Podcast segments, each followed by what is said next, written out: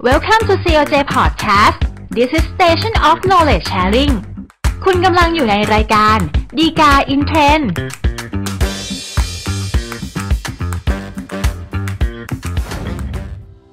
สวัสดีครับท่านผู้ชมท่านฟังทุกท่านนะครับ กลับมาพบกันอีกครั้งกับรายการฎีกา in trend รายการที่นำสาระดีๆ จากคำพิพากษาศาลฎีกา จัดทำโดยกองสารนิเทศและประชาสัมพันธ์สำนักงานศาลยุติธรรมนะครับ อย่าลืมเช่นเคยนะครับ ถ้าเกิดท่านต้องการติดตามสาระจากเรา หรือไม่ขาดตัวบกพร่องนะครับ กดไลค์กด Follow หรือว่ากด Subscribe นะครับ แล้วแต่ว่าติดตามเราเนี่ยทางช่องทางไหนนะครับสำหรับประเด็นและก็เรื่องราวที่น่าสนใจที่เรานำมาพูดคุยในกันในตอนนี้นะครับ ก็เป็นเรื่องของการผิดสัญญาเช่าซื้อนะครับ ซึ่งโดยปกติของสัญญาเช่าซื้อนะครับ ก็อย่างที่เรา ทราบกันนะครับ ก็เป็นเรื่องที่ผู้เช่าซื้อนะครับ ไปทำสัญญากับผู้เช่าซื้อเอารถมาใช้โดยที่กรรมสิทธิ์ก็ยังเป็นของผู้เช่าซื้อนะครับ จนกว่าจะมีการปฏิบัติตามเงื่อนไขใน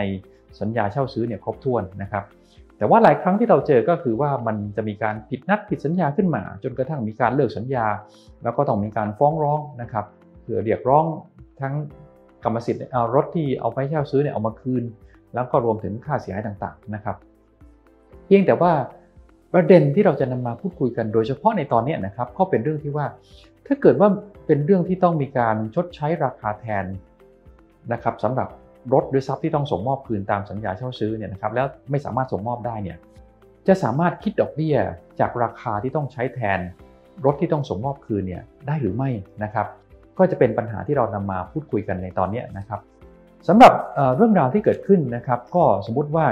มีชื่อนายมีนาแล้วกันนะครับ นายมีนาเนี่ยก็ไปทำสัญญาเช่าซื้อรถยนต์จากบริษัทให้เช่าซื้อแห่งหนึ่งนะครับ โดยตกลงกันนะครับที่จะผ่อนชำระค่าเช่าซื้อเนี่ย 48 งวดนะครับ แต่ว่าสุดท้ายเนี่ยนายมีนาก็ผ่อนมาสักประมาณ 34 งวด แล้วก็ผิดนัดชำระหนี้ก็โดยสภาพนะครับบริษัทผู้ให้เช่าซื้อเนี่ยก็จำเป็นต้องมีการฟ้องร้องเพื่อที่จะ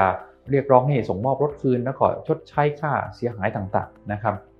โดยค่าเสียหายที่บริษัทให้เช่าซื้อเรียกร้องก็อย่างเช่น เรื่องของค่าขาดประโยชน์ เรื่องของค่าเสียหายจากการไม่ได้ใช้รถต่างๆนะครับ ก็เลยเป็นประเด็นที่เป็นคดีความเกิดขึ้นนะครับสำหรับในเรื่องลักษณะอย่างนี้นะครับ ในส่วนที่บอกว่าเมื่อผิดสัญญาเช่าซื้อ จนสัญญาเช่าซื้อเลิกกันแล้วเนี่ยนะครับก็อย่างที่เราคุยกันเมื่อสักครู่ว่า ในเมื่อกรรมสิทธิ์ในรถที่ให้เช่าซื้อเนี่ยมันก็ยังเป็นของผู้ให้เช่าซื้ออยู่จนกว่าจะมีการปฏิบัติครบตามเงื่อนไขในสัญญาเช่าซื้อนะครับเพราะฉะนั้นเมื่อ ผิดสัญญา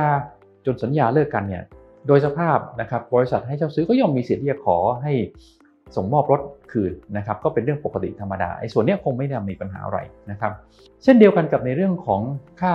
ขาดประโยชน์ แล้วก็ค่าเสียหายจากการที่ไม่ได้ใช้รถพวกนี้นะครับก็เป็นธรรมดาอีกเช่นกันละครับ เมื่อผู้ที่เช่าซื้อนะครับไม่ได้ส่งมอบรถคืน การที่ผู้ให้เช่าซื้อซึ่งเป็นเจ้าของกรรมสิทธิ์เนี่ย เขาก็ไม่มีสิทธิ์ไม่มีโอกาสที่จะเอารถนั้นเนี่ยไปใช้ประโยชน์หรือว่าก่อให้เกิดผลตอบแทนอย่างอื่นนะครับ ก็เกิดเป็นความเสียหายขึ้นมาเพราะฉะนั้นในค่าเสียหายส่วนนี้นะครับที่เป็นค่าขาดประโยชน์ แล้วก็ค่าเสียหายจากการไม่ได้ใช้รถเนี่ยนะครับ ก็คงเป็นส่วนที่ทางผู้เช่าซื้อก็คงมีหน้าที่ต้องชำระให้กับทางฝ่ายบริษัทผู้เช่าซื้อครับปัญหาก็คงจะไม่ได้มีอะไรมากนะครับเพียงแต่ว่าประเด็นที่สำคัญที่เกิดขึ้นในคดีเรื่องนี้คงเป็นเรื่องในส่วนที่ว่า ถ้าการที่ต้องให้คืนรถนะครับ ถ้านายมีนาเนี่ยเอารถมาส่งมอบคืนให้กับบริษัทผู้ให้เช่าซื้อนะครับ อันนี้ก็คงไม่มีปัญหาอะไรเช่นกันถูกไหมครับว่า เมื่อได้รถคืนแล้ว บริษัทผู้ให้เช่าซื้อจะเอาไปขายต่อตลาดต่อ หรือเอาไปใช้ประโยชน์หรือทำประโยชน์อย่างไรเนี่ยก็คงเป็นเรื่องหนึ่งนะครับ แต่สิ่งที่มักจะเกิดขึ้นบ่อยๆ หรือว่าเสมอๆในคดีเช่าซื้อพวกนี้ก็คือว่าหลาย ๆ คดีเนี่ยผู้เช่าซื้ออาจจะไม่สามารถที่จะส่งมอบรถที่เช่าซื้อเนี่ยคืนให้กับผู้ให้เช่าซื้อได้นะครับ ส่วนจะบอกว่าด้วยสาเหตุ หรือว่าเหตุผลอะไรนะครับ อันนั้นก็คงอาจจะมีได้หลากหลายสาเหตุนะครับ แต่คงไม่ใช่ประเด็นสำคัญที่เราจะนำมาพูดคุยกัน ซึ่งปัญหาที่เกิดขึ้นก็คือว่า ถ้าเกิดว่าไม่สามารถส่งมอบรถคืนได้เนี่ยโดยปกติของคำพิพากษาก็ต้องมีการกำหนดเรื่องของราคาที่ใช้แทนถูกไหมครับว่าเอาละถ้าเกิดว่าไม่สามารถส่งมอบรถคืนได้เนี่ยจะต้องชดใช้คืนเป็นเงินเนี่ยมากน้อยแค่ไหนนะครับก็จะเป็นประเด็นที่เกิดขึ้นในคดีทำนองนี้นะครับซึ่งในส่วนของราคาที่ใช้แทนเนี่ยนะครับ ถ้าเกิดมีความจำเป็นต้องใช้ราคาแทนโดยที่ไม่ส่งมอบรถคืน ก็จะทำให้เกิดปัญหาที่เราพูดคุยกันก็คือว่า แล้วในเงินส่วนนี้นะครับเจ้าหนี้ก็คือบริษัทผู้ให้เช่าซื้อเนี่ยจะมีสิทธิ์คิดดอกเบี้ย จากยอดเงินก้อนนี้เนี่ยได้หรือไม่นะครับ ซึ่งในเรื่องนี้นะครับก็จะมีบัญญัติไว้นะครับในประมวลกฎหมายแพ่งและพาณิชย์มาตรา 225 นะครับว่าถ้าเกิดมีการผิดนัดขึ้นมานะครับแล้วมีเหตุที่ทำให้วัตถุที่ต้องส่งมอบคืนเนี่ยมันเสื่อมเสียในระหว่างที่ผิดนัด นะครับหรือว่ามีเหตุที่ทำให้ไม่สามารถส่งมอบวัตถุที่ต้องส่งมอบคืนได้นะครับ โดยเป็นเหตุที่เกิดขึ้นระหว่างผิดนัดเช่นกันนะครับ อันเนี้ยนะครับตัวลูกหนี้เนี่ยก็มีหน้าที่ต้องใช้คืนนะครับเป็นตัวเงินพร้อมครับดอกเบี้ยนะครับนับแต่วันที่กฎหมายเรียกว่าวันที่เป็นกะฐานประมาณราคาของวัตถุที่ต้องส่งมอบพระคืนที่ว่านะครับก็ตามกฎหมายก็กำหนดไว้อย่างนี้นะครับ ซึ่งพอเอามาเปรียบเทียบกับคดีเช่าซื้อเนี่ยก็คงจะเห็นได้ว่ามันก็เข้าลักษณะทำนองเดียวกับที่มาตรา 225กำหนดไว้นะครับก็คือว่าวัตถุที่ต้องส่งมอบคืนนะครับก็คือรถนะครับไม่สามารถส่งมอบคืนได้นะครับตามที่มาตรา 225กำหนดไว้ เพราะฉะนั้นเนี่ยก็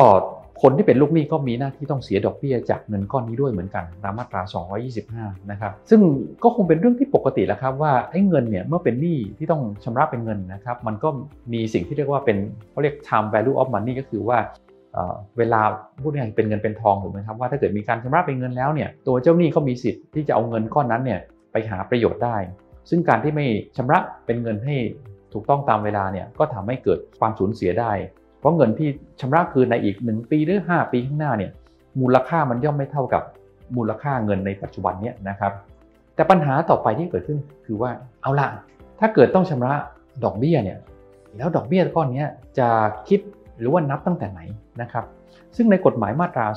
225กำหนดไว้ก็คือว่าเป็นวันที่ตั้งของของการกลับประมาณราคานะครับของวัตถุที่ต้องส่งมอบคืนที่ว่านะครับ แต่ในถ้าเป็นคดีละเมิดทั่วไปเนี่ยคงไม่ยากอาจจะเป็นวันที่ทำละเมิดก็ได้เพราะวันที่ทรัพย์นั้นสูญเสียหรือเสียหายไปนะครับ แต่ในกรณีอย่างนี้นะครับ การที่กำหนดเรื่องของการใช้ราคาแทนเนี่ยมันอาจจะไม่ได้เป็นเรื่องที่เกิดขึ้นมาตั้งแต่ต้น แต่มันเกิดขึ้นโดยผลของคำพิพากษาของศาล ซึ่งการที่ศาลจะกำหนดว่าใช้ราคาคืนมากน้อยแค่ไหนเนี่ยนะครับก็ต้องดูจากจำนวนเงินเช่าซื้อที่มีการชำระไปแล้ว สภาพทรัพย์ที่เกิดขึ้นในขณะนั้นนะครับ รวมถึงมูลค่าทรัพย์ที่ควรจะเป็นอยู่ในเวลาที่พิพากษาหรือตัดสินคดีเพราะฉะนั้นไอ้วันที่ถือว่าเป็นวันที่ตั้งให้การกลับประมาณราคาที่ว่านะครับ ก็ คงไม่มีวันอื่นที่จะเหมาะสมไปมากกว่าวันอ่านคำพิพากษา ซึ่งเป็นวันที่กำหนดให้มีหน้าที่อันนี้เกิดขึ้น แล้วก็กำหนดแม้กระทั่งเรื่องของมูลค่าหรือราคาของทรัพย์ที่จะใช้แทนเป็นตัวเงินด้วยนะครับ เพียงแต่ว่าคดีนี้นะครับ ก็ศาลก็ให้นับตั้งแต่วันที่อ่านคำพิพากษาศาลฎีกาเป็นต้นไปนะครับ เนื่องจากว่าในส่วนของคำพิพากษาเองก็อาจจะมีความแตกต่างกันระหว่างศาลฎีกากับศาลล่างไปนะครับนั้นก็ให้คิดดอกเบี้ยเนี่ยนับแต่วันที่อ่านคำพิพากษาศาลฎีกาไปนะครับ นั้นโดยสรุปนะครับก็คงพอจะบอกได้ว่า ในกรณีของการผิดสัญญาเช่าซื้อนะครับ แล้วก็ต้องมีการคืนรถที่ให้เช่าซื้อนะครับ ถ้าเกิดไม่สามารถคืนรถเป็นคันๆได้นะครับ ตัวลูกหนี้ผู้เช่าซื้อนะครับ ก็ต้องมีหน้าที่ต้องนอกจากชดใช้ราคาใช้แทนแล้วเนี่ยก็ต้องเสียดอกเบี้ย ที่คิดจากราคาใช้แทนนั้นด้วย โดยคิดดอกเบี้ยเนี่ยนับจากวันที่อ่านคำพิพากษาเป็นต้นไปนะครับ ถ้าเกิดท่านต้องการศึกษาข้อมูลเพิ่มเติมนะครับดูได้จากคำพิพากษาสารดีกาที่ 4175ทับ2564 ครับ ก็เป็นอันครบถ้วนครับสำหรับรายการดีกาอินเทรนในตอนนี้นะครับอย่าลืมอีกเช่นกันนะครับ ถ้าเกิดท่านต้องการติดตามสาระจากเราโดยไม่ขาดตกบกพร่องนะครับ กดไลค์กด follow หรือกด subscribe นะครับแล้วแต่ว่าติดตามเราเนี่ยทางช่องทางไหนนะครับ อย่าลืม กลับพบกันใหม่ในตอนหน้าครับ สวัสดีครับ